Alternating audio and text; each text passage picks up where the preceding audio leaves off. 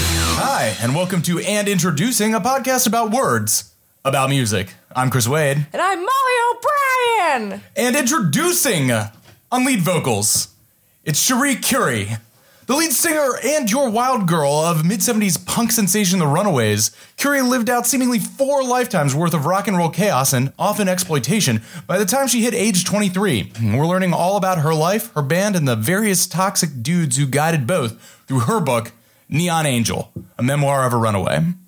But before we get started, let's introduce our own guest today. And on the third mic, on load from KPISS FM, Brooklyn's premier source of piss based independent radio, it's Emily Morris. Hi, Emily. Oh. Hello. Welcome to the program. Thank you so much for having me. I'm so excited. Oh, how the tables have turned. Seriously, I'm a little bit nervous. I was a guest on Emily's radio show, and it was the bomb. It was so fun. Would you say it was the cherry bomb? I would say it was the cherry bomb. Absolutely. Talked about Radiohead. I'm always trying to talk to people about, About Radiohead? Pro, uh, Emily, Radiohead, pro or con? Uh, endearingly neutral? Genuinely neutral? Uh, uh, quizzingly agnostic? yes. That's fine. I haven't done a deep dive. I did like the song that you played on the show, that you chose on the show. Thank I you. have played Creep 75,000 times on Guitar Hero, Great. Yes. and I recognize that as a Stone Cold classic. Yeah. It's it's it's the best. Uh, you can't argue with creep. Cha-chum. Cha-chum. Cha-chun. Exactly. Just that, that part alone is enough to sell, That's a sell a trigger. rock song. The sound of the '90s. Yeah. Exactly. So we're here today to talk about the Runaways, Yes. Uh, the one of the original uh, teen girl rock pop sensations. the original. Well, what about you know the Shags or uh, who are we talking about in the, the Frank Zappa band?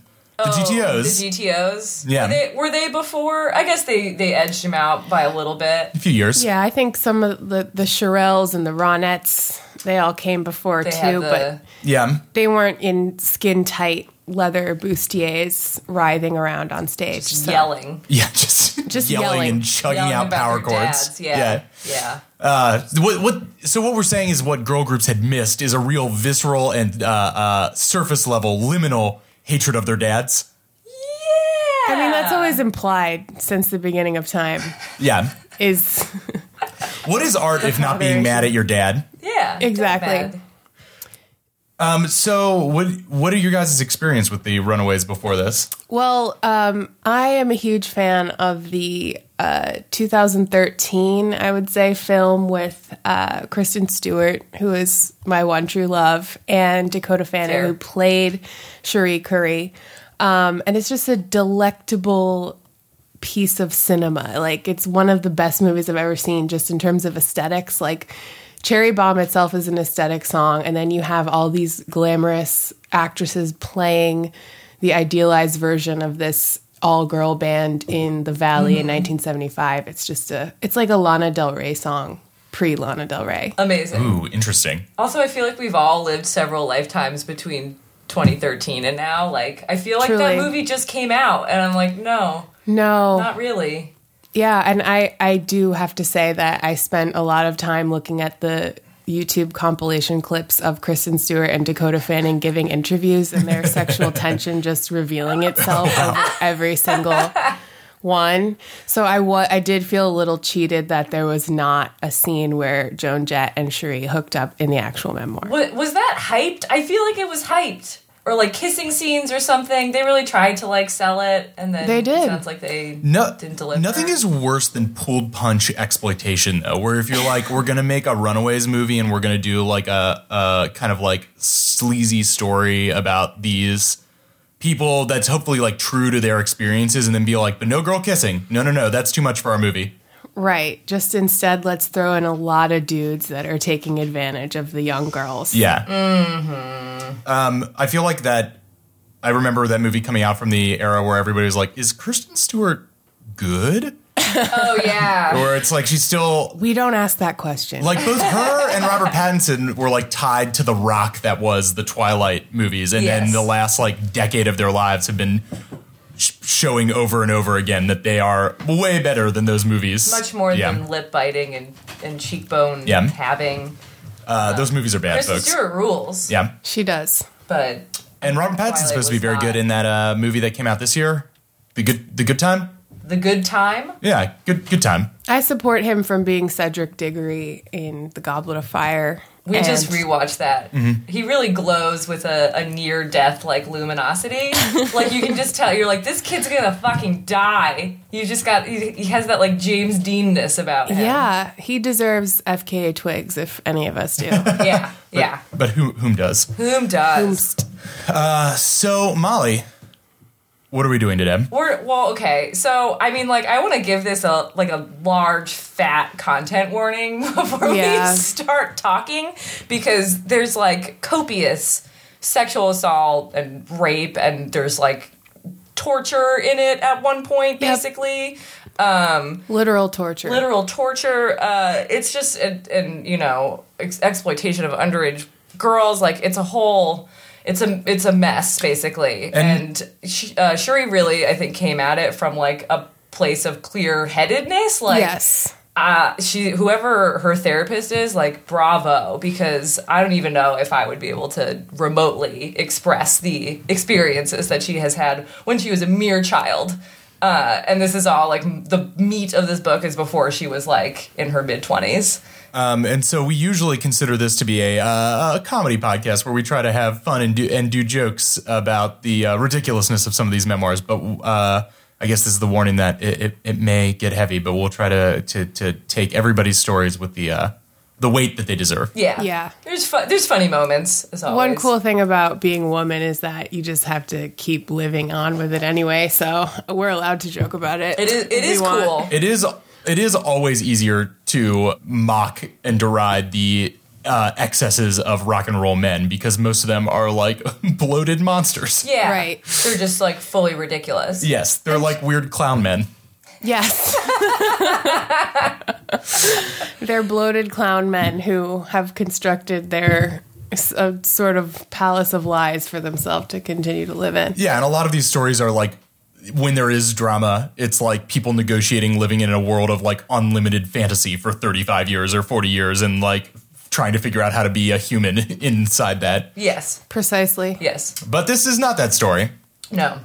Um. So She turned out fine though. She's she okay. turned out fine. She's a survivor. Like she a- wields a chainsaw now for art. She, yeah, spoil, Well, I spoiler can't wait alert, to hear about that's that. like the main, like one of the main things she does now is like make uh, sculptures like out of, with chainsaws, uh, not you know, ch- wood sculptures with chainsaws, not sculptures made, Made out of chainsaws, though that would also be a rule. different and totally valid piece of art. Do you, is she like one of the women we saw at the New York State Fair who like speed carves uh, bears out of logs Basically, yeah. I don't know if amazing. she speed carves ever carves them at a normal a normal rate, but with yeah. great precision and uh, uh, Big like yeah. totem pole shit, uh, bears and and uh, trees and I don't know well about dope. trees. Well, let's see how we get from point A to point tree. It's a wild, nice. It's a wild ride. Um, so we began, as always, uh, in in media's res, uh, because that's how you do a memoir.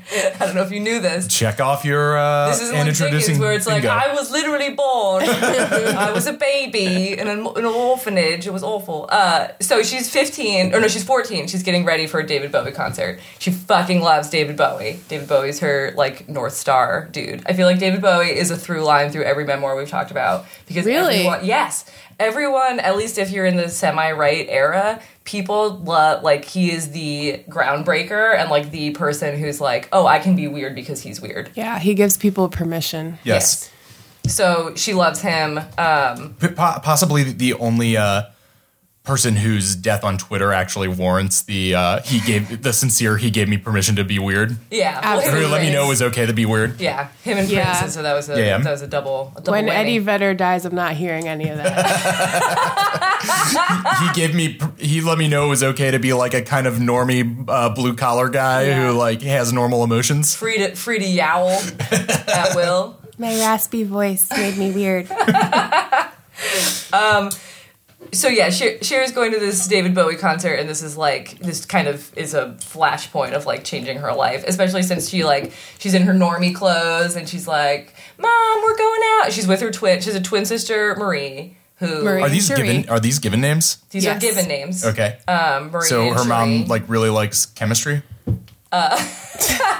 or uh, think the her study mom of just- radiation. Yes. She really liked the IE ending. Yeah. The the brother is Donnie and the sister is Sandy, IE. So Nice. It wa- you know, it was the it was the it was a weird time. It was a different time. It was it was California. the 70s in California. Anything was possible. and you know they're all. I feel like they're all blonde, and like it's easier to do that to blondes for some reason. Yeah. it's like yeah, It's you're like all s- like a cult that I made from my womb. This is also like slightly after the era where like every girl's name was like Pam or Joan Yes, Fact. as a, the name of my two aunts. shout out, shout, Shout out to my aunts. Big ups to my Love aunts. aunts. Yes, Aunts everywhere are my friends.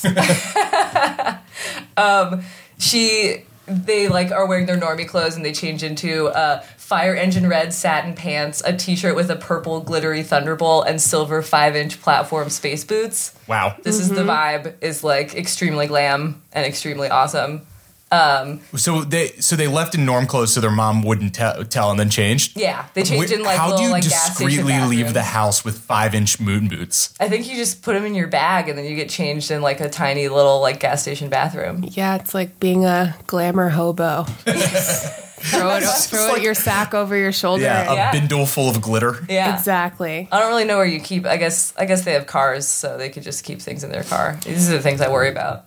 Where do you keep your stuff? it's hard in New York when you don't have a car. Um, she dyes her hair red, white, and blue, and her classmates like she basically goes full Bowie at school, and her classmates are like. They're like, hey, sh- hey, Cherie, did you get mugged by a circus? Honestly, Really cool good, good stuff. burn. Yeah. Very like leave it to Beaver insults coming at her. Like, you're a freak. You're a freak.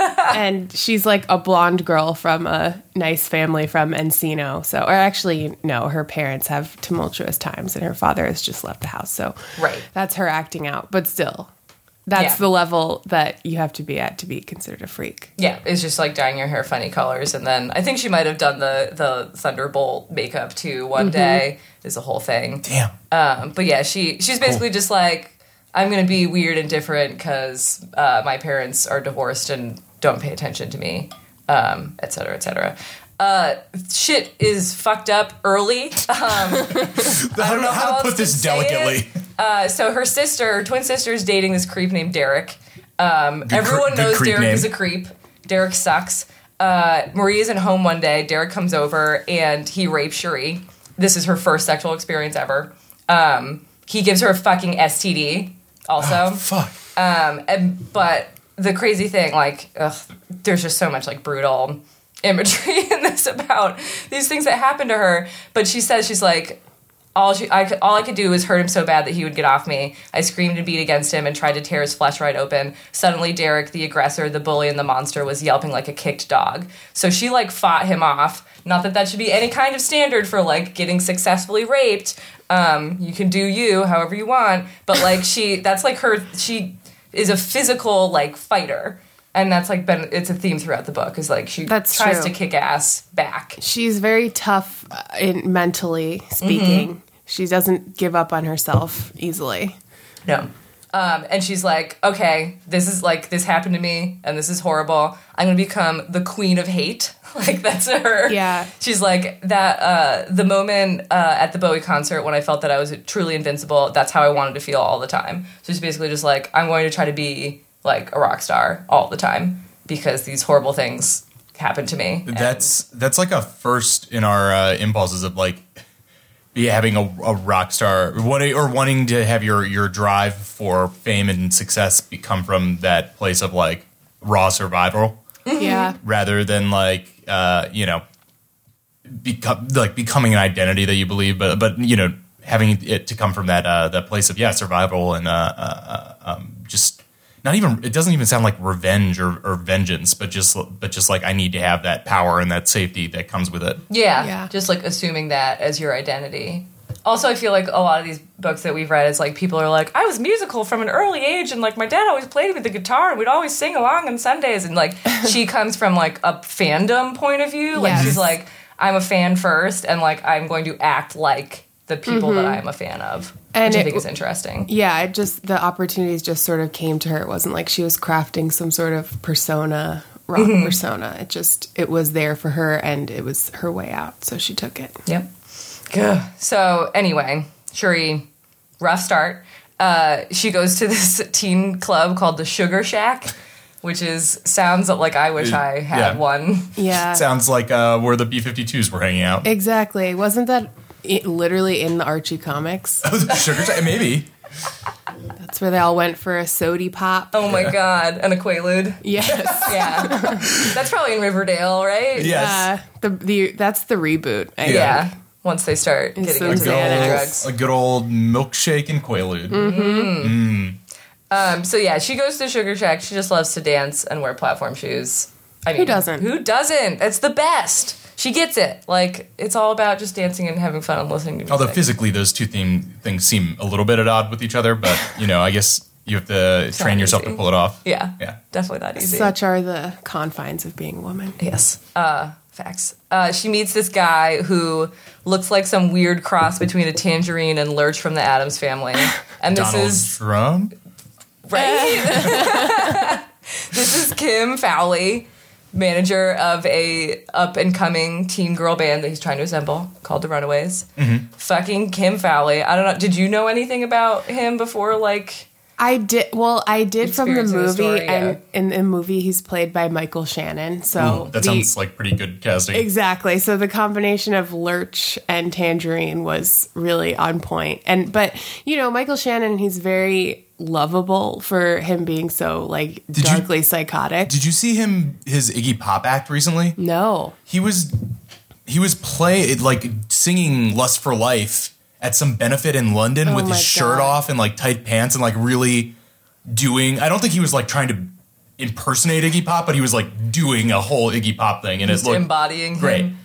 But uh, yes, when Michael Shannon acts, I feel like he's going to come out of the screen and kill me. Right. I saw him at a bookstore in Cobble Hill once with his kid, and he like, I realized it was him, and I was like, oh my God, what's he gonna do? And I think he like picked up on the fact that a few people knew he was in there, and he like placed this stack of five books on the thing, and he's like, I'd like to buy these books. They're a birthday present. I'd like to get them wrapped. It's for a birthday present. it's just like, oh my god, I love you so much. But his character in the movie is kind of stripped of any context of him a- being actually a bad person. Yeah. like just kind of an eccentric, angry guy. But in the book, you see the psychology is, is pretty fucked up for this guy in real life. Yes. Yes. How, how old is he when he meets the? I actually don't know. I just feel like in the portrayal of this book, like the girls are like 16 and everyone else is like 35. Yep. And even if they Pretty isn't much it. 35, but like he just he's got that 35 feeling. Uh, yeah, he was born in 1939, so in like the early mid 70s, he would have been like 34. There you go. There you go. Gotta watch out for those 35. She gets in some pretty good digs about him though. She's like, his underwear looks like it was a thousand years old. Yes, she does. she does. Um, so yeah, he comes up to her at the Sugar Shack and he's like, "I'm making a band." He's like, "The Runaways are teenage all-girl rock and roll band. They're going to be the next female Beatles. I'm the magician, the visionary that's going to make it happen." So he talks a big game. I just like general rule if somebody comes up to you and is not actually performing card tricks and says, I am the magician, I would say avoid them. Yeah, that's a good. That's a hot tip. Um, he what's nuts is that he already asked Marie, and she turned him down flat. But like Cherie's like, "Ooh, cool, yeah, yeah, this sounds great. Like I, this is my big break." And she auditions and like meets all the girls. So Joan Jett is there. Sandy West is the drummer, who she describes as being like could beat up a truck driver, like has like amazing guns With a heart of with gold. her arms, with a heart of gold. Yeah. Um, Drummer with RIP. the heart of gold. She like died of cancer like a couple years ago. Uh, and then Lita Ford, who she describes as having a sour face.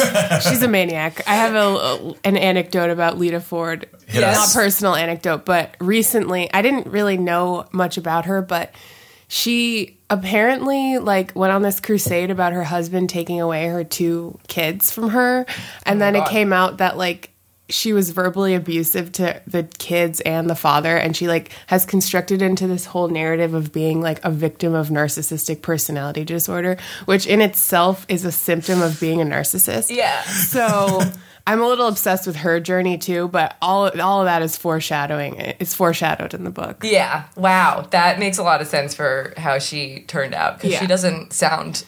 you know, every everyone's story is subjective, but like she doesn't really sound like very fun to be in a band with. Not a girl's girl. Not a girl's girl. Not really a people person. Yeah, just I think maybe she'd be happiest like with a in a room with like a guitar So that is so that's Lita on Um, on the geet. on the rhythm guitar. I think And- she might have been lead, and then there's one other member who they booted um, shortly afterwards. Uh, Jackie wasn't in it yet. Right. It was like someone else who I forget their name, but Oh, they were true. Mm-hmm. like trying to phase her out because it sounds like being in the Runaways was like a revolving door of uh, talent Mm-hmm. for a while, anyway. Um, but here's the crazy thing about her audition. So she she shows up and they're like, prepare a Susie Quattro song, which I feel like Susie Quattro was maybe the only example they even had of Yeah, like exactly. Uh-huh. a woman rocking. Like it was like that's it. It was, I assume it was like you know back in the day of like boy bands becoming a thing of like well everyone should sing like New Kids on the Block. Like do it like Yes. do it like them. There's no other version of that. Yeah. They were trying to make five little mini quattros. exactly. uh, Cinco Quattros. Qua- Cinco Quattro. Cinco- Cinco de Quattro. Um, but she prepared the song Fever, which Lita was like, pit- she was like, this is middle of the road, pansy ass shit. and she and Sherry was like, fuck. Because she, I think her taste, like at the end of the day, I think Sherry's kind of like a, she's like a softy, like Yeah. classic pop kind of girl. Bowie is like her out there. Like he's Yes. he's kind of her limit. Yes. Yeah. Uh, listen, let's listen to some Fever real quick. yeah. This is off uh, Your Mama Won't Like Me, Mama Won't Like 1975. Never know how much I love you. Yeah. Lita was That- just like, that fuck makes this. that makes sense. Lita's trying to like cut some heads off to whatever. And Shuri's trying to be like slinky and sultry and like, you know, mid seventies Yes. groovy. Like play um play uh Can the Can in comparison by Susie Quattro. By Susie Quattro. Yeah. Uh, let me see if I can find that real quick. I love this song. I hadn't listened to a Susie Quattro song before reading this book. Oh really? Yeah. All right. The only thing I know about Susie Quattro besides like that she rocks is that she had a character on um, Happy Days called Leather Tuscadero, which was uh, I think like the Fonz's cousin or like she was like related somehow in phenotype with uh, the Fonz. Is that a Drake song? This is Can the Can by Yeah. Susie Quattro.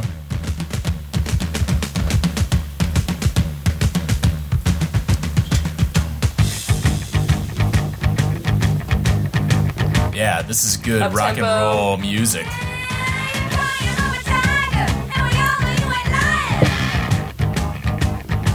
Yeah, this is truly Yeah. the blueprint for everything that they sound Yes. like. Yes. totes. And so Sheree was It's like, also okay, very I like need to T like, Rexy. Yeah. yeah, it's glam.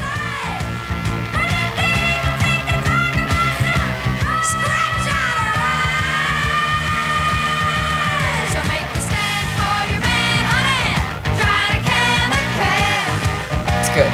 It's good, good music. Good song. Also, Cherie choosing Fever instead is kind of like innocent and cute. Yeah, That that's yeah. the one that she picked. Yes, exactly. Um, so they didn't. She wanted to sing Fever. None of the band even knew how to play that. um, they're like, this is like way too, way too soft and chill for us. Um, so We don't play anything under 125 beats per minute. Joan Jett like goes away. She's like, "We'll just write you a new song." Cherie's like, "What?" She's like, "Yeah, yeah, we'll just write you a new song." And then the, she goes away for a half hour and then writes "Cherry Bomb," like legit. Joan, Joan Jett does? Joan Jett Yeah. wrote Joan Jett Cherry and, uh, Bomb about Cherie Curry. Yeah. Using her name as an example or as a, you know, blueprint Yes. for the word cherry bomb. Yes. Uh, and so they learn it in a short amount of time, and Cherie sings it the way it was meant to be sung. And they're like, "Cool." And that sounds a little something like. Can't stay at home, can't stay at school. Old folks say you're pulling a fool. Down the street, I'm the girl really next about this door. one. I'm the fox you've been waiting for. Hello, daddy. Hello, mom. I'm your Jerry Bob. Hello, She sounds world. amazing. I'm your I feel like riot she girl. undersold her vocal little bit. But Yeah. she's kind of like I knew how to like pose, but I didn't know how to like bring it. But she figured it out in a short amount of time. Well, that's crazy that she went in with Fever, which is like that high, airy, croony voice, and then that she comes right back this uh, where she's doing like the like almost deep masculine growl to like those like high pitch uh, yells. Like I'm sure she didn't sing it like this exactly the first time. I'm sure she figured it out a little bit, but uh, it's quite a different vocal performance, and it's quite a performance. Yeah. I mean, this is the song that made them who they were. And she was the one performing it, and the way she performed it made it what Yeah. it was. But at the same time, I don't think she was necessarily born to be a musician either. Yeah, yeah. Um, so she joins the band. Congratulations to Sheree. Um, things go poorly immediately once again. Um, Kim is a huge asshole. He calls everyone dog shit, dog puke, Dog cunts. dog cunts. Um, A lot of dog imagery with uh, her. yeah, and just, Only like, dog dogs. imagery. Yeah, which is like horrific. Um, and when like he- Shuri talks back to him, he like is like, "Do it again!" Like, and he, he says like, "Good dog." And I, I was like, I got like gross like chills up my spine. It's just like disgusting. Um, and of course, like the old psychological trick is, you know, he is the one who's like, you guys are fu- like you guys are fucking up the future of this band i could like disband you and like start a whole new band and all the girls then are mad at each other because oh you're screwing up our future not him Yes. you so i think cherie is like she's kind of an independent personality that keeps getting like beaten down by kim um, for having opinions or for not wanting to do things the exact way that he does them um, and it makes her a target of the other girls And at the same time, she's the one who's being promoted during all of this. She's the lead singer of Cherry Bomb. She's the one who is like has the stage presence at this point, and she's the one who is kind of getting them where they are. But she's also like the biggest target of his criticism. yeah it's crazy listening to as i was saying right before we started uh, casting listening to um, some podcasts about like cult leaders that go deep into uh, the psychology of cult leaders and how close behavior of specific and notorious uh, producers and Svengalis like this and Phil Spector, how closely those can relate that uh, cult leader behavior. The, like the constant goal to make all of the world about that person and like they are the sole conduit through which all success or failure can be delivered and like everything that you do in your life is tried to be reshaped to be about how you uh, interact with this one person and how you are perceived in their in their eyes it's um Yeah. it's crazy i mean th- th- as the last podcast on the left boys say and i'll shout them out for this it's like um the goal of any cult leader is to make everyone in the cult his brain like put his Mm-hmm. make them all exactly him and i feel like that's such the the will of a lot of these like no- notorious producers uh is like everyone to force everyone in the band to be exactly me any, Right. any way you deviate from me is a failure to do Mm-hmm. Yeah. yeah By the way, last pos- podcast on the left is on Capus now, I think. So oh really yeah i know uh, marcus has a show on there too Yeah, it's one of the main guys Nice. Um, but yeah, there, and, and there's also the element of financial responsibility and financial coercion that's going on where he controls all of their finance. He controls all the finances of the band. They're 16 year old girls. They have no idea what they are worth or what they deserve. And um, he's also emotionally abusing them at the same time. So, Yeah. and they don't have good family lives. So at least it's not being home. right. again incredibly cult like because uh, the you know that's another prime method of cult leaders is to materially remove you from the rest of the world and put them as the sole material conduit so all money flows through the guys they and then the idea is like well why don't you just leave it's like well often these people don't have any place to go Yes. you know so there Right. there is th- this to reform their entire lives around this idea of this singular family that they have here and not have anything else and also then be like you know if they left they literally would have nothing like uh, the, because all the stuff is like property of the band they like control everything from their like clothing Mm-hmm. to like food and stuff you know Yep. Yeah, there were definitely that was a touch of that, more than a touch, going on. Yes. with Camp Valley. I feel like even the more like college educated musicians that we've talked about on this podcast still have no idea how mu- like money works in a record label. Absolutely. It's like you could ha- have a college degree like John Oates and you still don't know shit when it comes to like how your deal is structured and how you're supposed to be getting paid. Yeah. People are just handing you cash or handing you drugs so you don't even have to pay the money to buy the drugs. Like it's yeah. I mean, the thing insane. about this girls is that these girls is that, you know, just traveling the world and being able to say they were musicians was payment enough in Mm-hmm. a certain sense that they didn't want to mess it up by asking about when they were going to get paid actual money. right. Right. So he took advantage of that, and he obviously knew what he was doing. Yeah. I need to know more about this guy too because he's a mastermind, and I know that he's sort of notorious anyway. It's kind of, and she kind of knew like when he first approached her that he was. She was like, "Yeah, I'm sure he's going up to all the blonde 15 year old girls in this club and and trying to pick them out and." Put them into a slot. Like she was aware of Yes. the fact that she was sort of like interchangeable. Yeah. When he first talked to her, I think he asked how old she was, and she's like, I'm 15, I'm turning 16 in a few months. And she said the way he looked at her was like, like she thought in her mind she was seeing like across the ticker tape like ah yes young and fresh like she she was picking up the the creep vibes for sure but like as you said what's the other option fucking Cherie's mom so her father is like he's an alcoholic um He does seem like to be a good good, a good man, though. good man with some like you know issues of just trying to like live um, and her mom meets this guy named wolfgang and they move to indonesia Oh God. Yeah. when like at, at around this time that she signs a deal uh, she just bounces I With think- Wolfgang? with wolfgang and her Ugh. brother like her younger brother Wolfgang and the promise of Indonesia. But the I think one of the wildest parts of, of this whole book is when the mom is leaving to go to Indonesia and she Cherie is at like a photo shoot or a concert or something and she misses when her mom is leaving Yeah. like for the time being. Um and she gets home and Marie the twin is like Mom thinks that you and dad wanted to get her to sign custody papers that would make her have to stay in the US, so she left. She's like, Yeah. What the fuck? Yeah. And she goes and she gets to the airport as soon as she possibly can. She gets to the gate and she realizes that her realizes that her mother is wearing basically a disguise Yeah. of sunglasses and a headscarf. And she's like screaming like as a child, like, Mom, I want to say goodbye to you. And the mom just rushes away because she it's thinks like she's- heartbreaking It's really upsetting. was that in the movie or no no, Yeah. not that I remember. That's crazy. It's That's one of insane. the most traumatic stories of like literally being abandoned by your parent. she's 15 years old Yes. Yeah.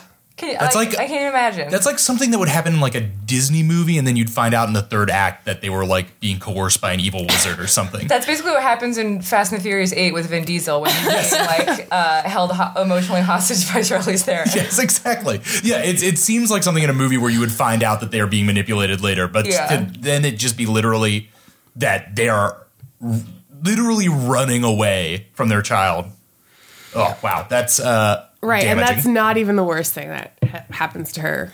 Not even close. Right. That's the most. That would be the worst thing that would have happened in my life at this point if that happened to Exactly. me. And like that's probably like fifth or sixth on the list Right. for Cherie. well, uh, let's keep going. She Yeah. she describes the relationship with Kim at this time is basically like I was a kid and Kim was the only regular adult figure in my day to day life, so I instinctively wanted to make him proud of me. Fucked up. and she not like I she knows this now. I don't know if she if that was like especially conscious to her at the time, but like she certainly understands now the dynamics at play, um, which I hope means that she's healed. oh my god. She seems healed to me. yeah. Yeah. She has that like sort of therapized, like she does Mm-hmm. personal training five days a week, like wields a chainsaw for healing Yeah. type vibe. Yeah. So I think Recommend Cherie is all. okay. Um, so their record comes out in 1976. This is their debut record. Um, they do we want to play something else from it besides? There's like eight songs on it. I feel like it's Yeah, a it's pretty like a short. thirty minute long record. Yeah. Although that Um, might be the best length of a record. Right. I mean, their cover of rock and roll we can get into. Um, so here's Dead End Justice off of uh, their first track.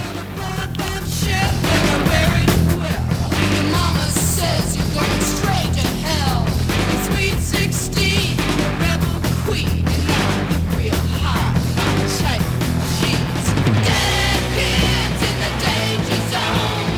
kids in the danger zone. for the streets. You're not home. Long hot summers make me wanna fight.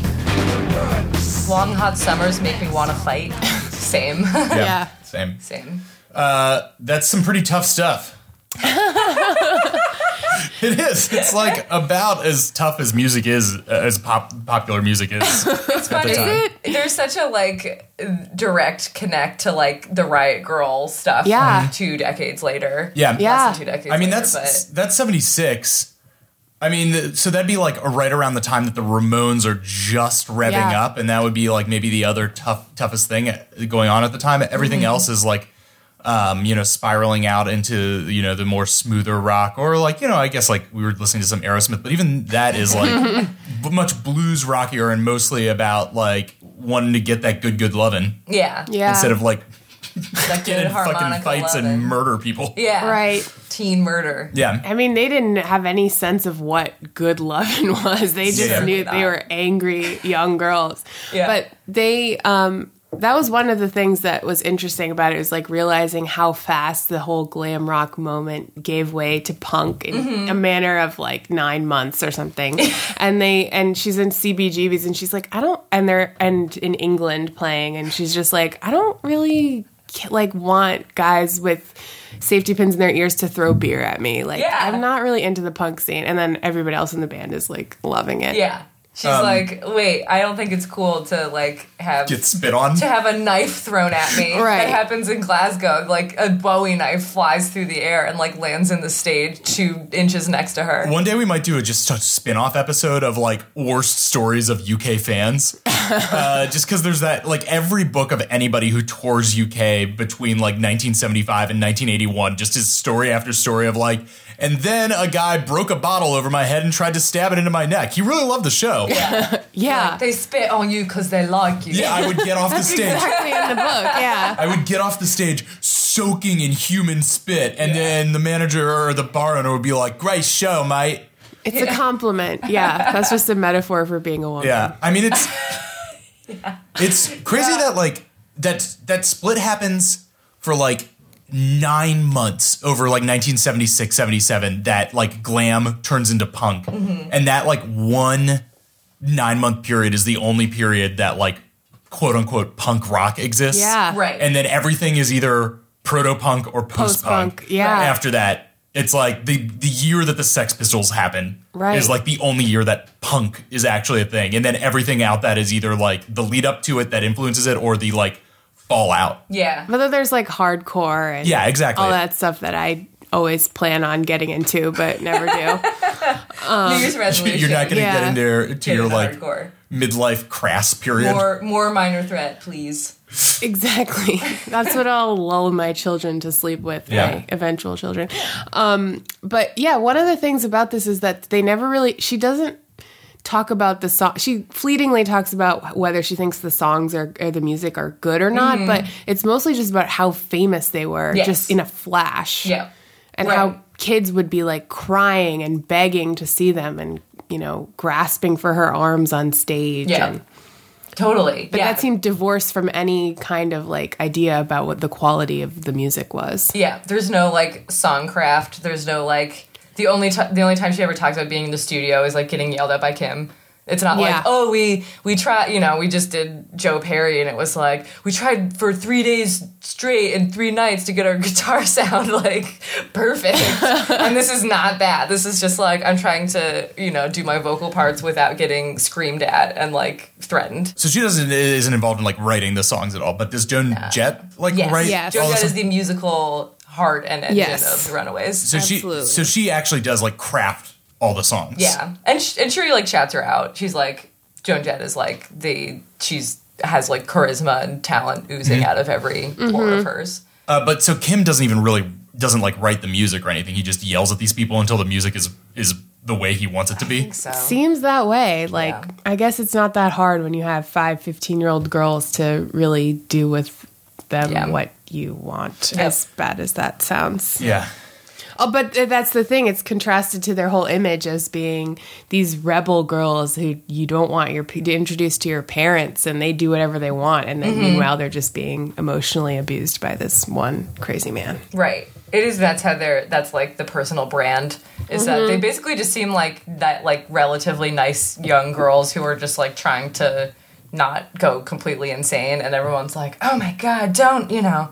Don't play this record in my house. These girls are so bad."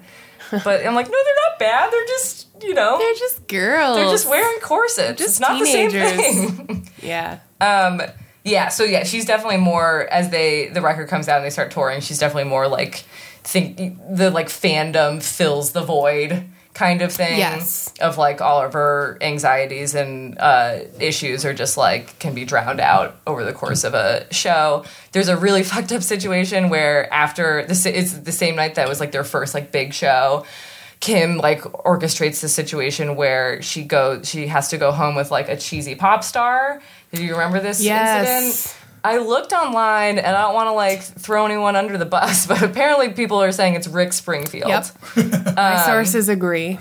So like she just describes him as like an unnamed like teen idol.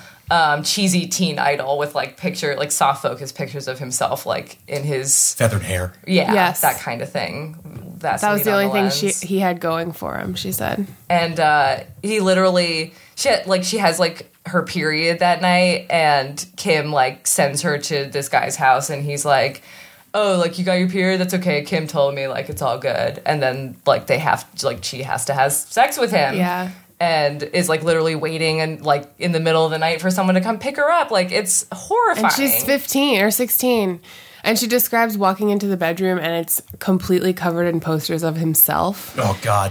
And they're white satin sheets that she poetically just gets her period all over. Which I feel like is kind of, I'm sure it felt humiliating at the time, but I feel like that's the least she can do is just like bleed all over his shit. Exactly. But I, I'm sure that didn't feel empowering No. at all. yeah, I mean, Kim Fowley pimped her out Yeah. literally and the and the thing was is that that was the night that she debuted this like corset that was supposed to be indicative of her being this like rock and roll sexually free performer and then Totally like undercut it.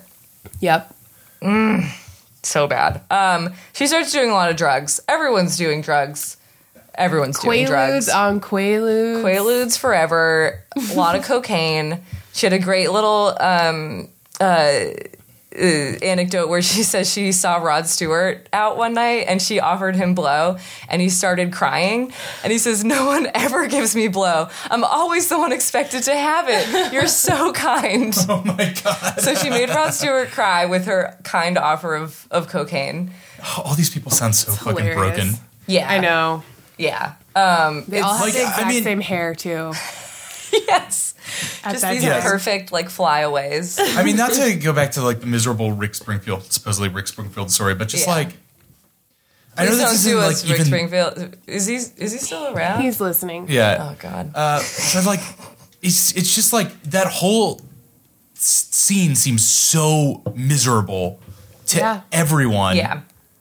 I just it, it's it's like every every person involved in these scenes, these li- in this rock scene, these kinds of scenes in like the late 70s Mm-hmm. just seems like totally uh devoid like drained of humanity. There's still some people having fun, like uh, Pamela Day Bar, like had a blast basically the entire time. Like I feel like there was a way to do the late 70s, the mid to late 70s, and, And- like feel like you were still somewhat. And in you know who control. else seemed like they had a wholesome good time is uh John, Oates. Yeah, yeah. Well, yeah, he. I mean, he d- definitely probably. did a John, bunch John of Oates' cocaine. book, book is all uh, is all like, and then we drank espressos with the model models in the apartment until dawn. Yeah. The disco girls when they came over. He had a blast. Um, he he liked the finer things in life, but yeah, this is definitely Yes, just not- like not the that sludgy experience. It's not that. underbelly of that for sure. Yeah, I mean that's what drives the uh, beautiful disco glam. It's dark and seedy and glittery all at the same time, and then then you wake up and you're addicted to coke when Yep. you're 18.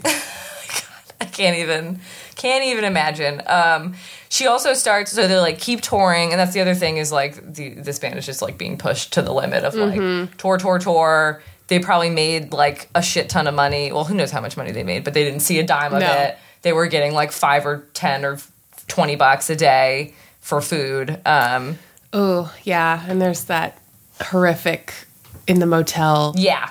Yeah. So yeah, this is a there's a night where Kim calls all the girls into a motel room and there's the underage girl who's like drugged out of her mind and he's like i'm going to teach you the right way to fuck and he proceeds to have sex with this girl in front of everyone in a, like the most disgustingly It's terrible. It's terrible. described way And it's clearly a reaction to like the previous few hours when they were all demanding that they give him give them money for food because they are starving and they don't have any money. Yeah. And they're like, "Give us money," and he's like going crazy because he's relinquishing control and finally agrees to give them money. And then the consequence of that is he basically rapes a girl in front of in front them. of them and when uh cherie tries to leave their like tour manager um yeah like scott anderson Sorry. he has since uh passed away but he sounds like a real shit shit ball as well. Sounds like he has a heart of gold. yeah, he's like, stay. Like, she tries to leave, and she finally is like, that's the other thing that's nuts is that, like, they are all just, like, standing in a room, and, like, anyone could go, but also no one does because they're so under the control of, like, Yeah. men in this situation. It's insane. there's really no way to like go in and out of that story except the fact that um the girls just all looked at each other after and were like, "Well, we're just gonna forget about it." Yeah, exactly. Or, like, I think Sandy, the drummer, was like, wow, this is, like, educational, like, trying to be, like, Yeah, what the fuck, I don't know Sandy? if she was just, like, trying to use humor to make the light of a weird situation. yeah, a situation they couldn't process. Yeah.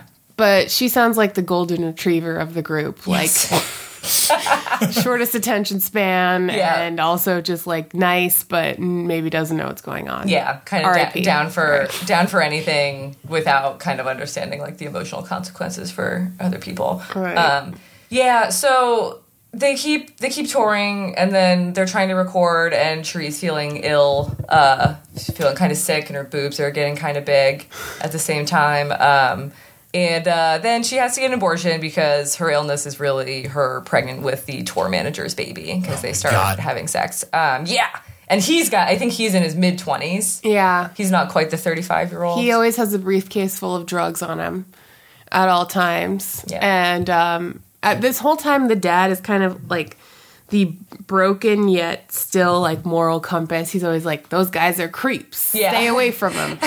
I don't trust them. Right. But then they just, you know, this is her only way out of her life. Well, at least So- he's classy enough to carry his drugs around in a briefcase. right. Jesus. Yeah. Us just loose in a satchel, yeah. a big burlap bag full of drugs. That's not, that's the opposite of classy. No. It's just a, a loose tote bag full of, of different powders all getting mixed up. yes. It's not how you do it. L- Just miscellaneous pills. Uh, Um, so yeah, that, that happens. She's like 16 years old. Yeah. Um, pretty unbelievable. Family's then pro she- choice, though. They're like, no, you won't be having his baby. And the, the crazy thing is like, you know, she was I think she had a second of being like, maybe I want it. Like maybe having a baby would make me feel like I had control of something and like feel, you know, unconditional love also, which is something I appear to be missing in my life. Uh is that. So yeah, no. Oh my god. Uh, I not a can't. good, not a not a top reason to have a kid. not a No. no. reason to have a kid. Seems to be a, a somewhat Also, a common kid reason to gets have in a kid. the way of doing all those quaaludes. Yeah. The, and the kid won't turn out amazingly if you do this. Yes. during the pregnancy, so I've heard. Um, so like tensions are getting very high. Uh, the issue of like Cherie getting photographed solo for like press articles and like magazine covers um, really it chafes everybody, but mostly Lita, Um, Fucking Lita. who's just like not a fan. Such a Of, hater. of one person getting singled out. Yeah, it's the it's the it's no doubt syndrome, but it's like but it's like a band with like five Gwen Stefani's, and then just like one especially Gwen Stefani is getting is getting the attention. Because like I understand why Gwen Stefani was always on the cover of Things Alone, because like who wants to look at Tony Canal? they were a hot couple though. Yeah, The them two together would have been good, but was there two other people in that? yeah, T- two other like SoCal Don't know who schmoes. they are. Yeah. Um, but yeah, no, it, people aren't aren't loving it, and like Kim is also orchestrating this too, a- absolutely to like.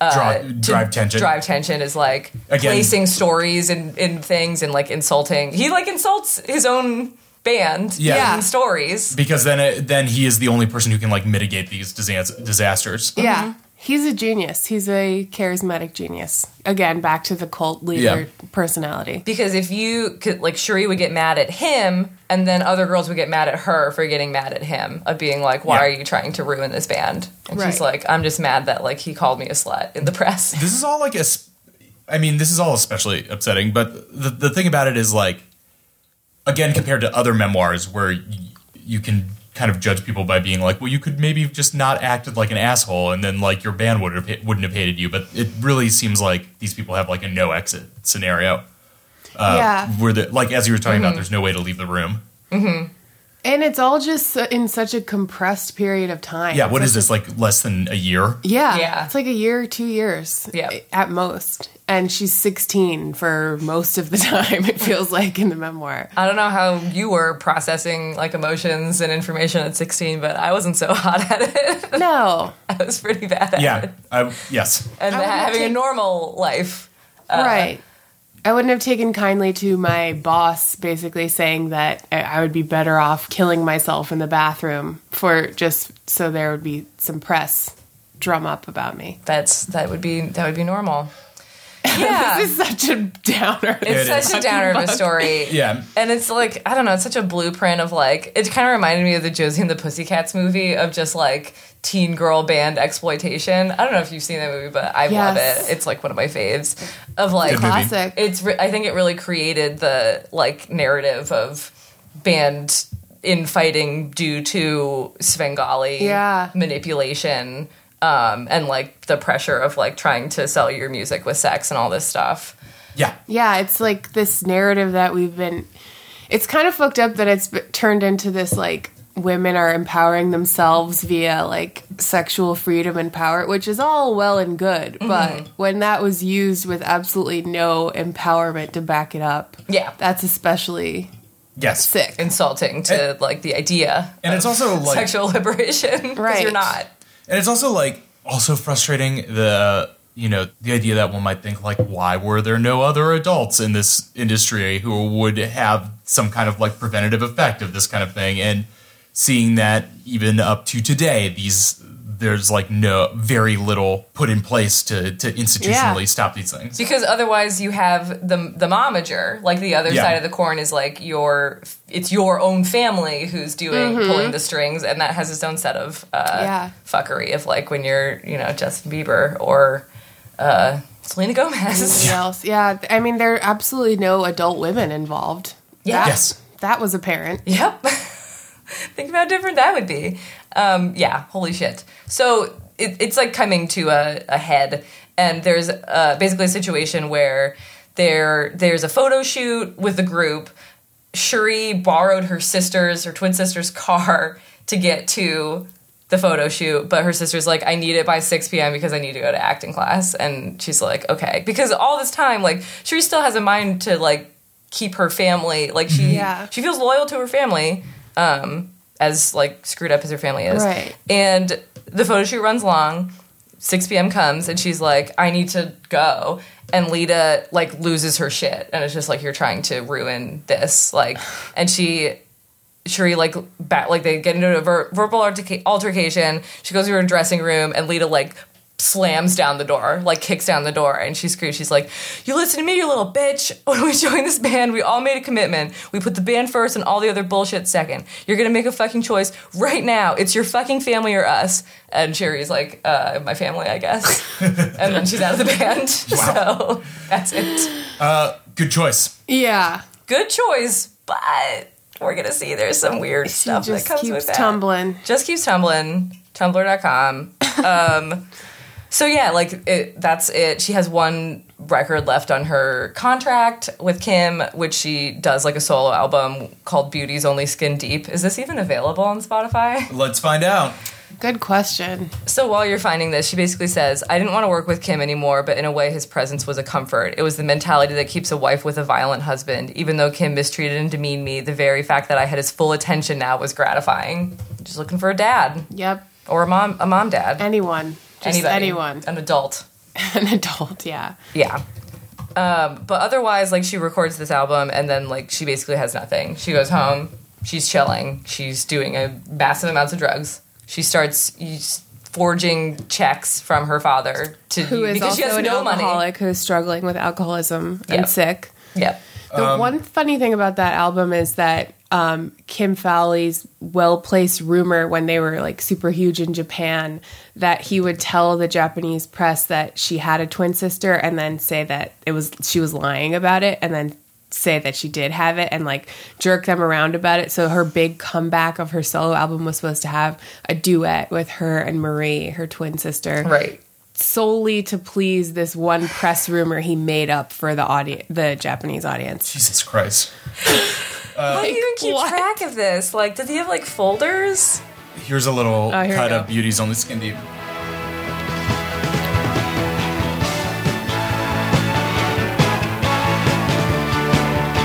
Wow, she went uh, full 70s pop. She said that the whole album was like middle of the road. Yeah. The same shit that she got for picking that Susie Quattro song to audition for. Sounds like a 35 year old woman. She truly does. She's like 17.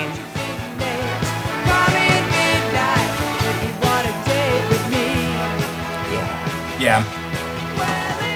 it's missing that Joan Jett. Right. There's a reason why Joan Jett went on to be catapulted into fame and yeah. Yeah. Um, so yeah, she's stealing, basically stealing her dad's money to buy drugs, um, and her dad is saying, if you don't record an album with your sister, a full album, you get kicked out of the house Oh my God. Uh, because he. now, he you girls says- run off and record an album, you hear?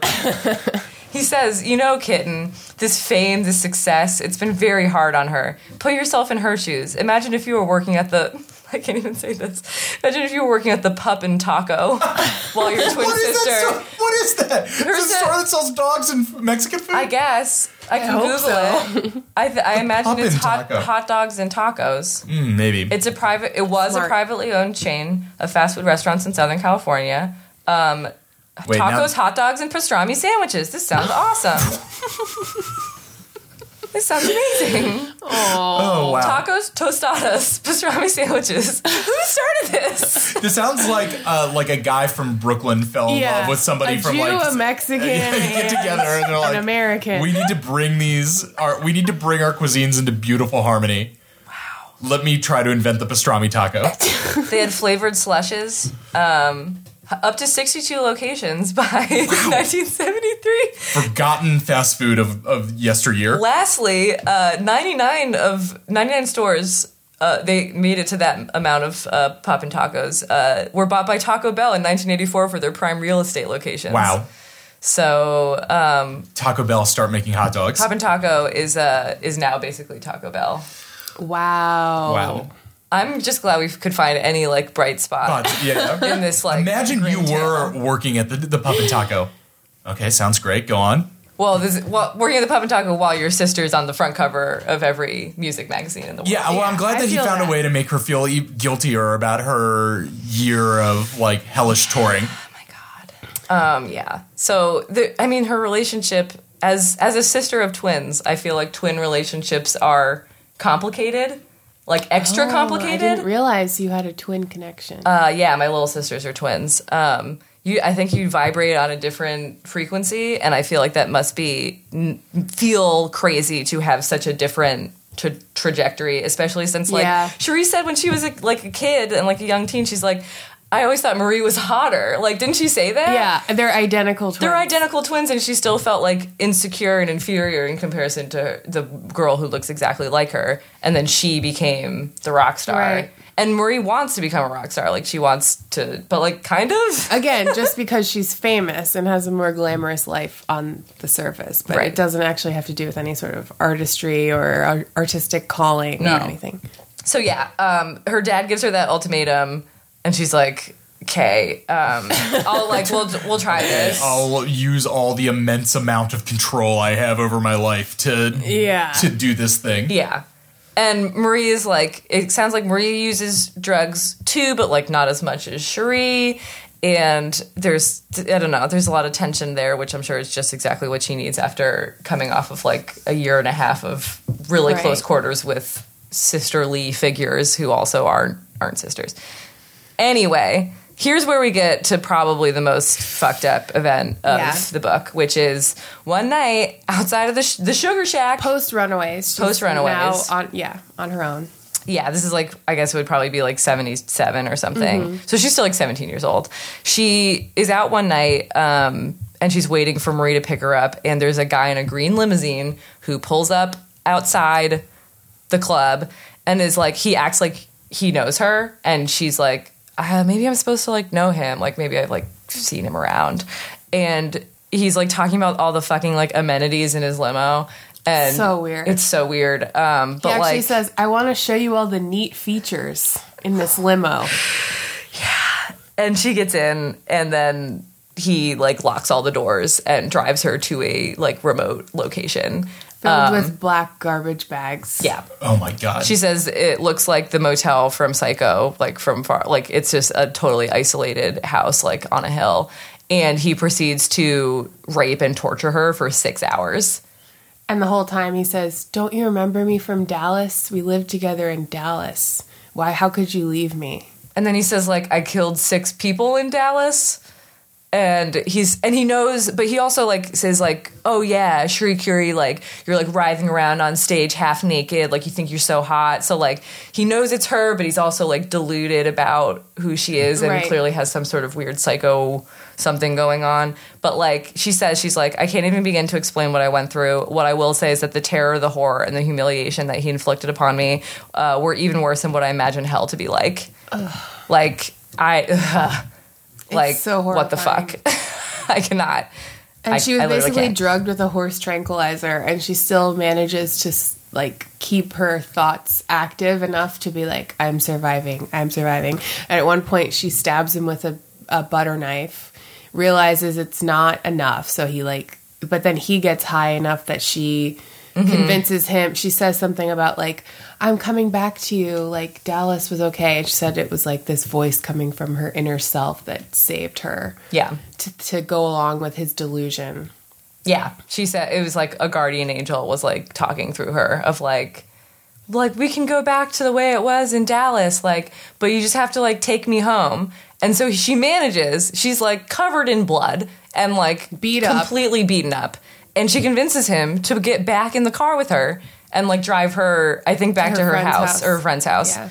um, and they manage to catch like her friend gets his license plate and as he like you know tears away um, so she doesn't she thinks she's gonna die obviously she thinks she's gonna be murdered by this guy and she gets away from him which is truly like truly insane wow. By a serial killer. yeah That's incredible. yeah So Um, do we find out what the deal with this guy is?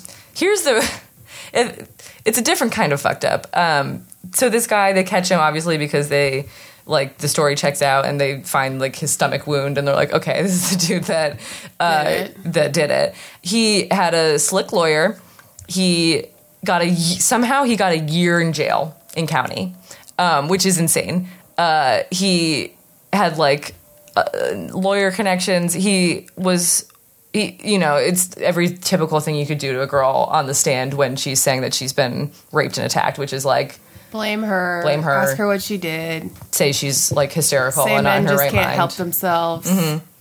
So that's what happened. The craziest thing is that this guy was friends with the actor Vic Morrow, who is like in the, tw- the Twilight Zone and like a bunch Holly of other weird stuff. baby. And Cherie's brother in law, so this is her older sister's husband, TY, which is a TY. terrible name. TY is an actor as well. Vic Morrow called TY and was like, Can you get your sister in law to just like drop this? Like, just, you know how guys are. Like, he, like, they just can't control themselves. And like, I think it would just be better for everyone if she just like kept it Chilled on the out. low. And he did it. He went to her, brother-in-law. her brother-in-law, who she trusted and like was one of the only people in her life that she. She was Regular okay adult. With. Yeah. He he told her to drop the charges against the man who raped and tortured her. yep. Somehow she ended up talking to him again in Later her life, which I on, would have been like, "Cool, you're done." But the weird thing was is that well, she did say that Vic Morrow heard her statement on the stand and then s- apologized to her and said, you know, I'm sorry for um, trying to get you to take that back, and was clearly affected because she said she was like balled up in a fetal position and like obviously very affected by her time in court. Yeah. Um, and then the guy Vic Morrow was one of the people who was killed on the set of the Twilight Zone Yeah. movie. Yeah. In that like classic Hollywood scandal, I think it was like a stunt gone in like wrong. the 1980, like Yeah, 1980. It was like a helicopter accident. gone wrong. and It she was him and two also in child the actors. movie. Yes. Wow, there was some uh, crazy negative psychic energy radiating from that Yeah. entire story. Yeah. Yeah. That is bizarre and horrifying. Yeah. I just like I didn't I didn't know I was going to be reading that kind of No. anecdote when I opened this. Not book. at all. I thought I was going to be treated to like a light, softcore, queer, like love experience in a Japanese hotel. and here is what I'd spent my Sunday doing. Yeah. I'm just No. kidding. But like, you know, it's the reality of uh, what it means to be a woman in the entertainment business and any, any other industry, especially at a time when we had even less rights than we do now. Yeah. I don't even know what to say about it except for the fact that she survived and uh, she was very strong, and women who do survive that are very strong. Yes, Yeah. that's brutally upsetting, but it's all the more impressive with her as a uh, an artist, uh, a p- public figure. And to, a, like, a child. Like she Yeah. was like still a 17 year old when this Right. happened. yes, And then, su- not surprisingly at all, she descends into her addiction to freebasing coke, Yeah. aka crack. Yeah. so Oh My that's what God. happens immediately after Yeah. this. Yeah. Yeah. Which, you know, I think that's. Oh, it's and she not also good, but is it's in fair. Foxes with Jodie Foster. Right. She gets into. Which is a normal part of everybody's recovery process. right, Yeah. exactly. You try, you know, you do a little therapy, a little, uh, little like painting or like horse, horse. Yeah, uh, I know that my therapist equine. has recommended uh, Jodie Foster therapy. Yeah, And there's a funny scene where she's like weirdly fixates on the fact that Jodie Foster eats papaya and cottage cheese for lunch in her trailer. wow. And it forgot about that. one like endearing thing is that she just goes on about this time with Jodie Foster in her trailer for like two pages, and I'm like, okay, you really, that really meant a lot to you to be hanging out with Jodie. She has nothing but respect for her her president, Exactly. President Jodie Foster. Exactly. Oh, and then that's when the mom comes back from Yes. Indonesia. Mom's back. She's Mom like, "Oh." observes her acting, and at one point she's like, "Oh, like I'm so like I'm so proud of you," and True's like. That that's what I needed this whole time. It's like a strong, like a like a wo- like an Like- older what like an adult woman who loves me and says she's proud of me. Tell me Oh, I'm good enough. Yeah. Good lord. Jesus Christ. So she, yeah, she's she's both descending into like very serious cocaine addiction once again in her late teens and early twenties, and like trying to have an acting career. She kind of has an acting career. Um, she does this the double or the the album with Marie, um, which is called "Messin' with the Boys," God. which is a really bad That on name. there? Uh, yeah, let's listen to a, a few cuts of messing with the boys. Oh my god! Finally, you know, f- fulfilling her get to- father's wish to Right. include her goddamn sister in her success. Let's see how Maria's voice sounds. All right, so they went a little harder with this one. Wow, they are very much twins. If you want to pull up this cover,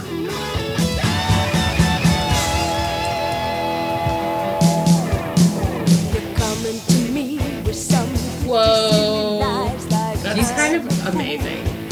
I love that album cover. yeah, it's a good This album. is pretty. Those outfits. It's pretty cool. Let me toss it back. Yeah, I know what to do. They're very much identical twins. Yeah, those are literally like the American Apparel like disco pants. it's hot. this is uh, You know. this isn't bad. This is No, pretty it's good. not bad. You can start messing with the boys for starters. If you know I think Cherie's problem with this album was a being saddled with like a sister that she didn't really want to record with, but also like she just didn't. I, she doesn't know how to have any kind of control in the studio because like she never learned. So like she doesn't really know how to make an album like sound like anything that she wants to sound like, and I don't think she ever finds an advocate or like a good producer. I'm like this.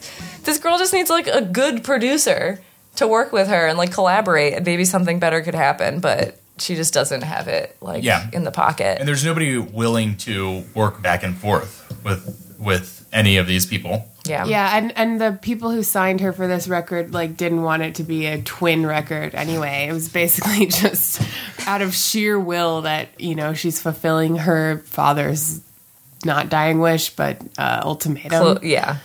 Um, yeah, I, I feel like it's not really even until like Madonna that the idea of like having uh, like a, being a young te- teen girl idol with also like creative Control. Yeah. Mm-hmm. input and control over the thing that's happening.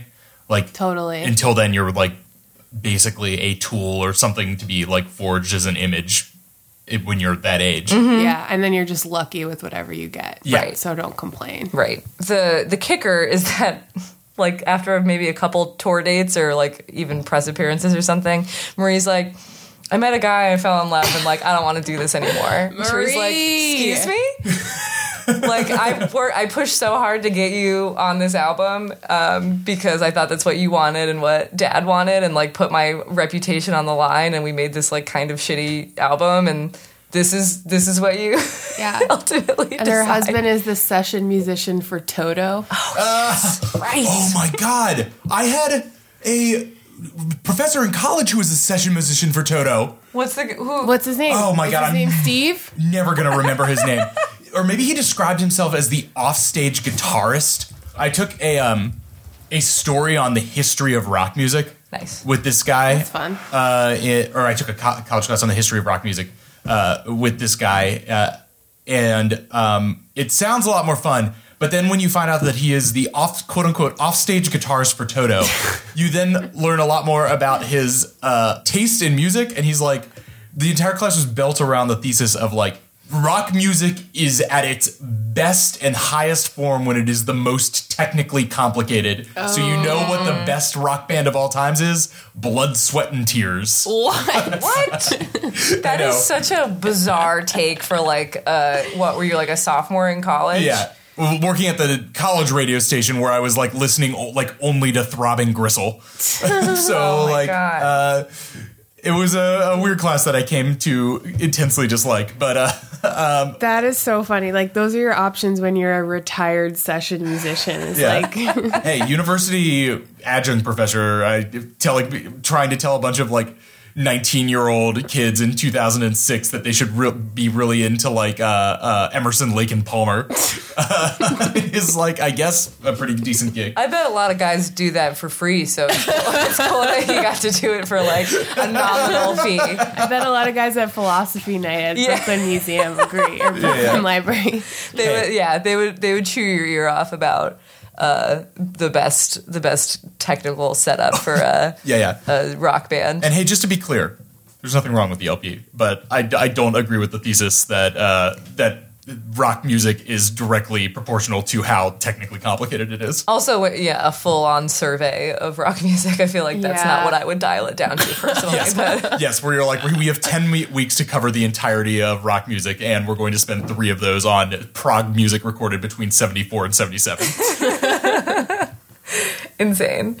Um, yeah. So yeah. But anyway, Marie meets this this he's man. probably one. Uh, one degree removed from Seriously, Mr. one, Marie, eh? uh, They're Mr. Marie probably Curie. Facebook friends at the very least. Yeah. Share memes, uh, wholesome Pro- memes. Prog Prog memes. Prog memes. um, so yeah, It's like Marie's when the done. push hit, and it's just a picture of like a patchboard with cords coming in and out. Oh my god! Hashtag prog sounds, memes. sounds like you should be making these. Uh, Cherie's doing so much cocaine. I, I really enjoyed this detail that there's a c- male co-star in a movie that she's having an affair with. Robert Carradine. Robert Carradine. Oh, Okay. He licks her That's a- nose during like a kissing scene, and he says that his whole mouth went numb. like Oh, that's uh, that's grim. cow. She like, and she ends up kind of. I feel like ro- rock bottom. One kind of rock bottom is when you start dating a drug dealer. Yep. That's Yeah. like, that's She how. marries the drug dealer, or she uh, Does she marry she him? doesn't marry him, but she moves in Moves with him, in. and he does everything for her, including procure her drugs. right. And that Well, becomes her that would be entire the life. one benefit of moving in with the drug dealer Right. is not having to worry about drugs. Easy access. benefit. sure. Um, she she ends up like uh, in a hospital detoxing, weighing 97 pounds and in danger of heart failure. Oh my God, Jesus! That's and this is her like at level of eighteen or addiction. nineteen, something like that. I think she's like 25. tw- yeah, in her early mid 20s.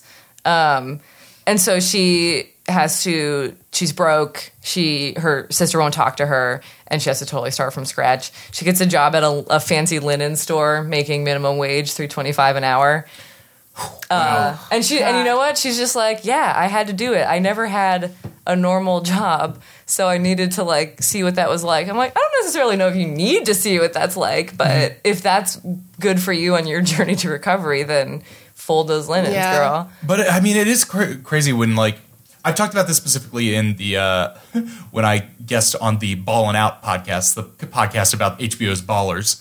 Uh, The about, only podcast about HBO's HBO's ballers, ballers. uh, to my knowledge. But I promise this is this will link back. Uh, that these that a lot of these like professional athletes have like maybe you know five years, a decade in their early lives when Yeah. they can leverage what they have into a lifetime of value, basically.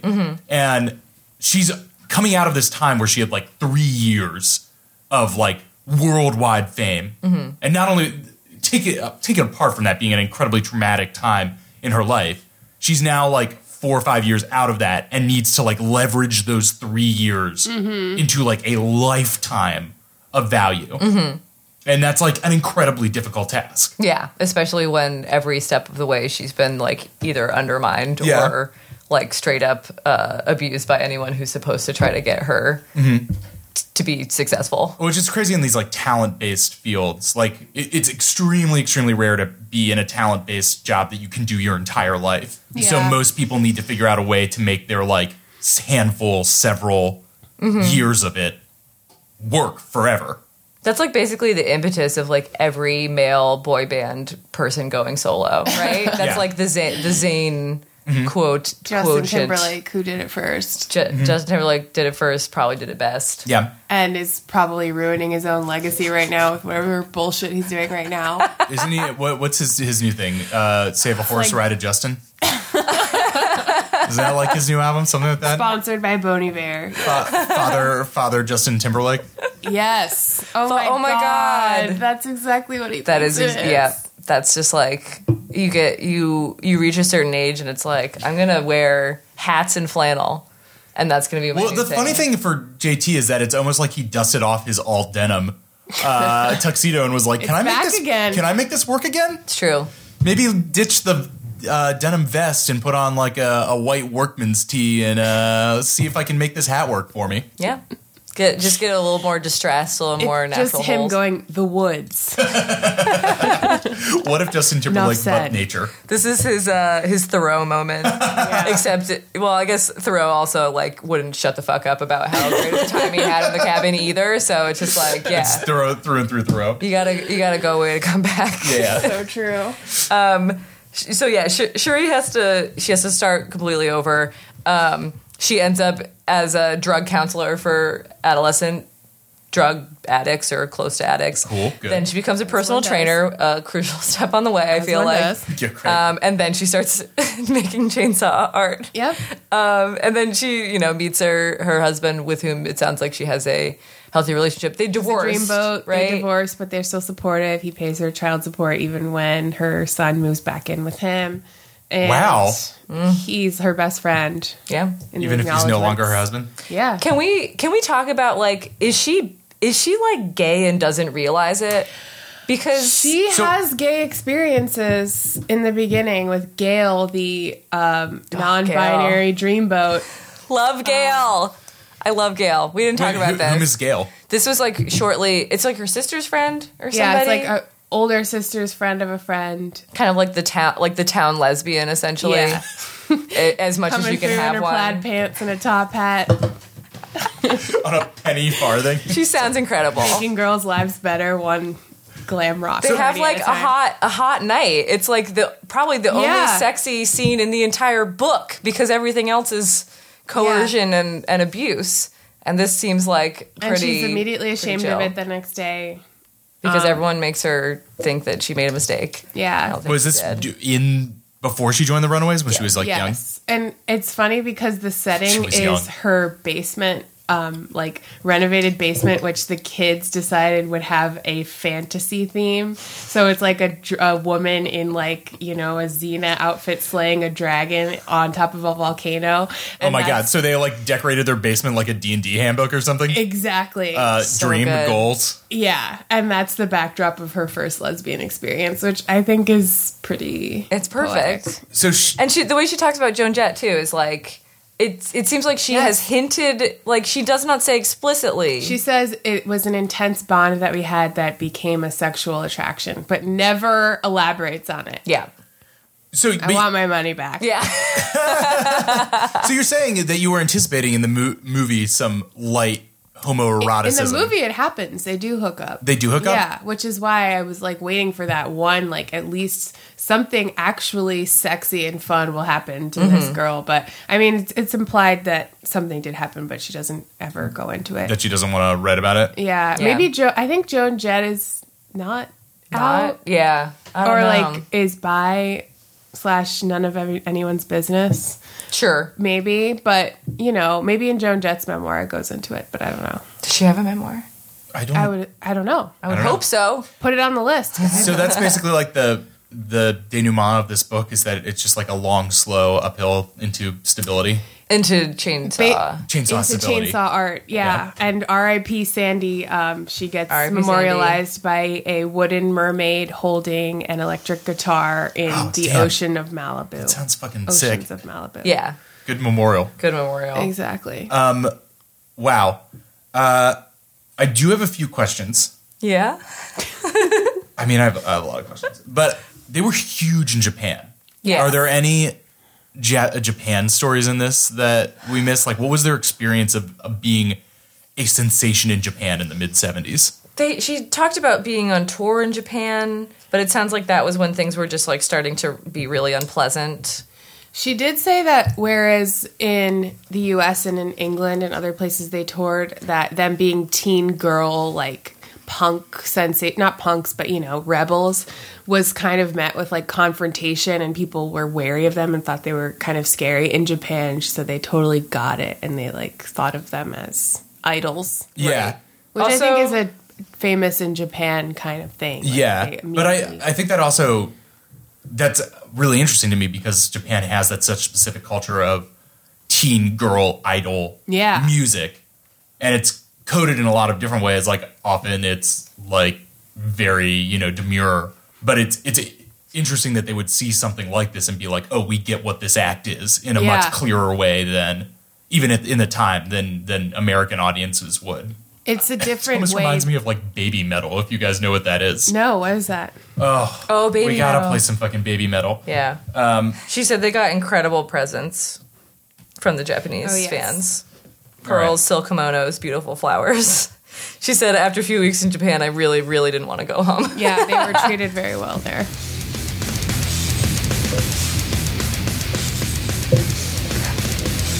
Oh. These are Japanese Lolitas doing a choreographed dance to this techno metal. Make make sure to include that they're gothic lolitas. Gothic Lolitas. Gothic Right, right, Lolitas. right, right. This is the kind of imagery that I feel like someone like My Chemical Romance would want to put in their video, but it would be absolutely like problematic if they did it. Right. We gotta wait for the chorus. Whoa, so there's some pop in there too. Also, this video is um, fulfilling the like early idea of music videos of like giant arena concert, but not performing to anyone.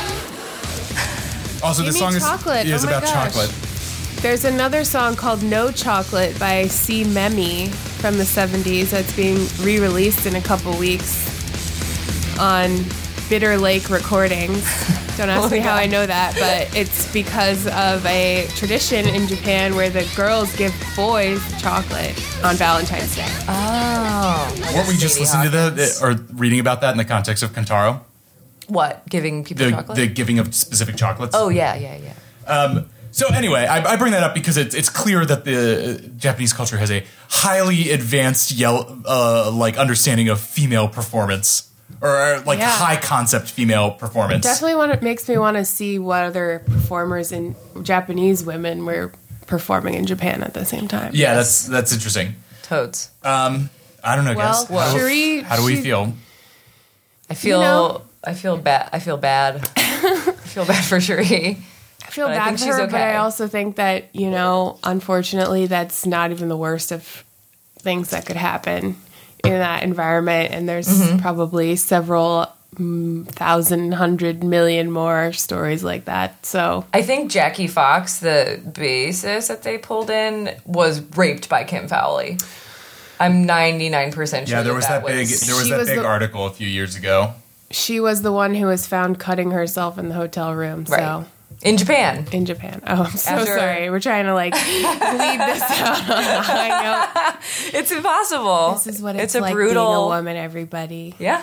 As a host, I want to pull this into a slightly like, like uh, uh, A neat bow. a neat bow, but it, it is a, a pretty brutal story. And you know, I think it is as we're saying with gender. I think it is striking to, to what extent you know we can l- read about Duff McKagan drinking his l- pancreas into explosion and it being like a fun, funny story Mm-hmm. in the end, and how there because in the end he l- lives a cool redemptive rock star guy life and this is just punishment all the way through Yeah.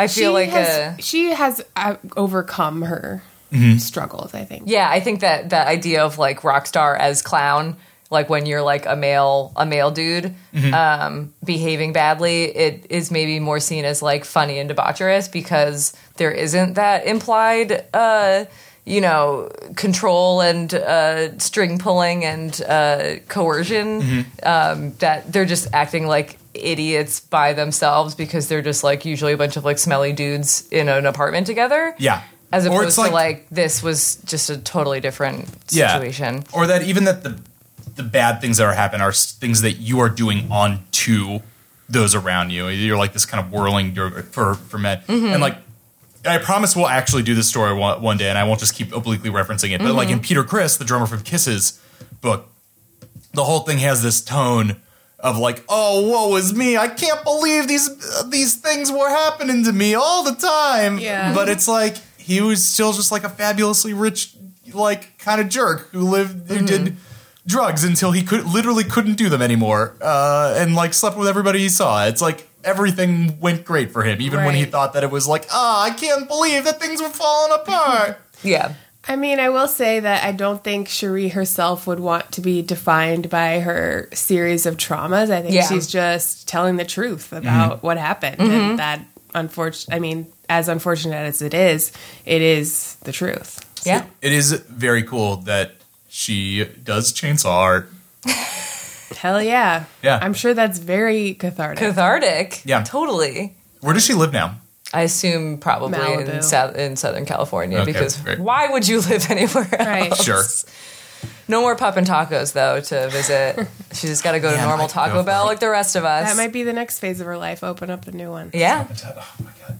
If Hot dogs, tacos, pastrami sandwiches. uh, I the would go whole to, eternity. I would go to Shuri and Mary's Pup and Taco. I Yeah. absolutely would. yeah, same. Well, Oof.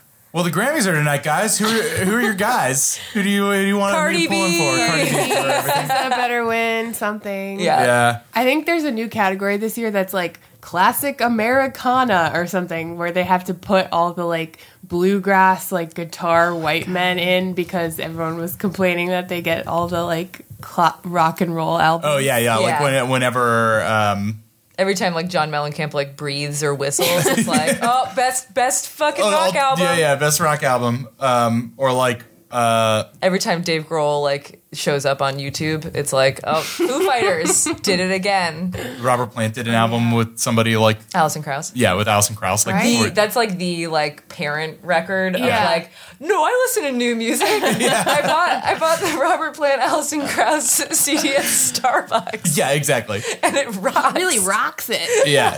Uh, we're gonna bump this in my Volvo Oh no, I'm already wrong. The national one. of course. for alternative. yeah, for alternative, the U two of Park Slope, the National.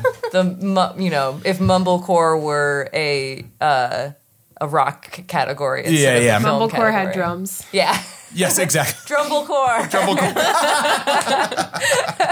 oh, great. Um, so we need. I just need to joke around a little here at the end. Emily, tell us about your show on K-Piss. yeah. Oh, um, it's called Mood Ring. Um, it's not easily definable except for the fact that I'm in charge. Okay, Um.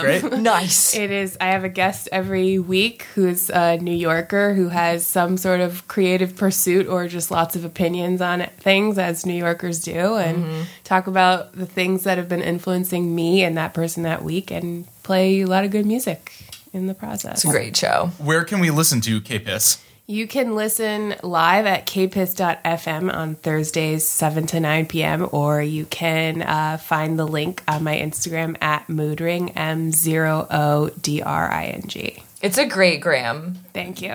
It's been swagged Preferred- swagged out. Preferred gram follow. Good aesthetic.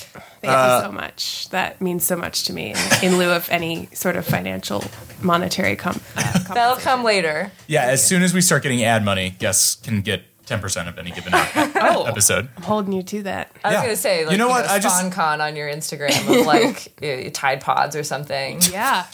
Tide Pods. I'm Don't down. eat them. Don't eat them, but they wash good. Yeah, I, I just said that off the off the cuff, but uh, yeah, hold, hold us to that. If if we ever make money off of this, guests get ten percent of each in- individual episode's res- revenue. That's very non Kim Fowley like of you. well, I aspire at every moment to do to do whatever Kim Valley wouldn't. Nice. WWK. KF, I can't. I, D. yeah. what would Kim Valley not, Not do? do. Yeah. Uh, Uh, good. Good. Good. Molly, do you have anything that you want to plug? Uh, not really. Just you know, life. I mean, you can follow me on Twitter. I Can want to plug I love life. your Twitter. It's incredible. Um, Molly's life, Twitter, life is underrated. good. My My, Twitter, Twitter, is overrated. perpetually underrated. I would just have to say that. It is. I just I, feel, I like I like to feel myself on Twitter. I think there's some good tweets in there at Miss Molly Mary. Um, yeah, and I'm twi- on Twitter at say what again.